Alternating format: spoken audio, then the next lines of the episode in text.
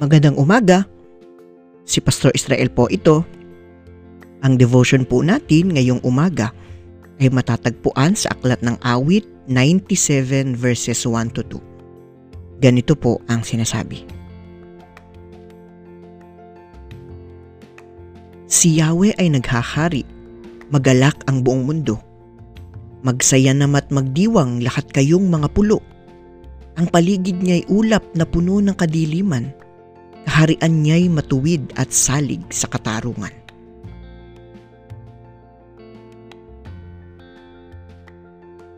Sa talatang ito, ang salmistang may akda ay nananawagan sa mga mananampalataya at kanyang ipinapahayag kung ano ang matatagpuan at mararanasan sa kaharian ng Diyos. Ayon dito, sa kaharian ng Diyos, namamayani ang kagalakan, katuwiran at katarungan.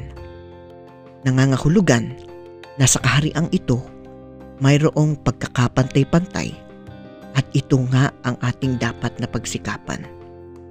Bilang mga mananampalataya, nararapat tayong kumilos patungo sa katarungan at pagkakapantay-pantay ng lakat dahil ito ang daan patungo sa kaharian ng Diyos.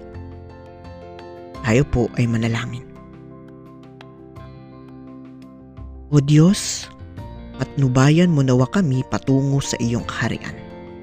Ang kaharian ng katarungan at pagkakapantay-pantay. Amen.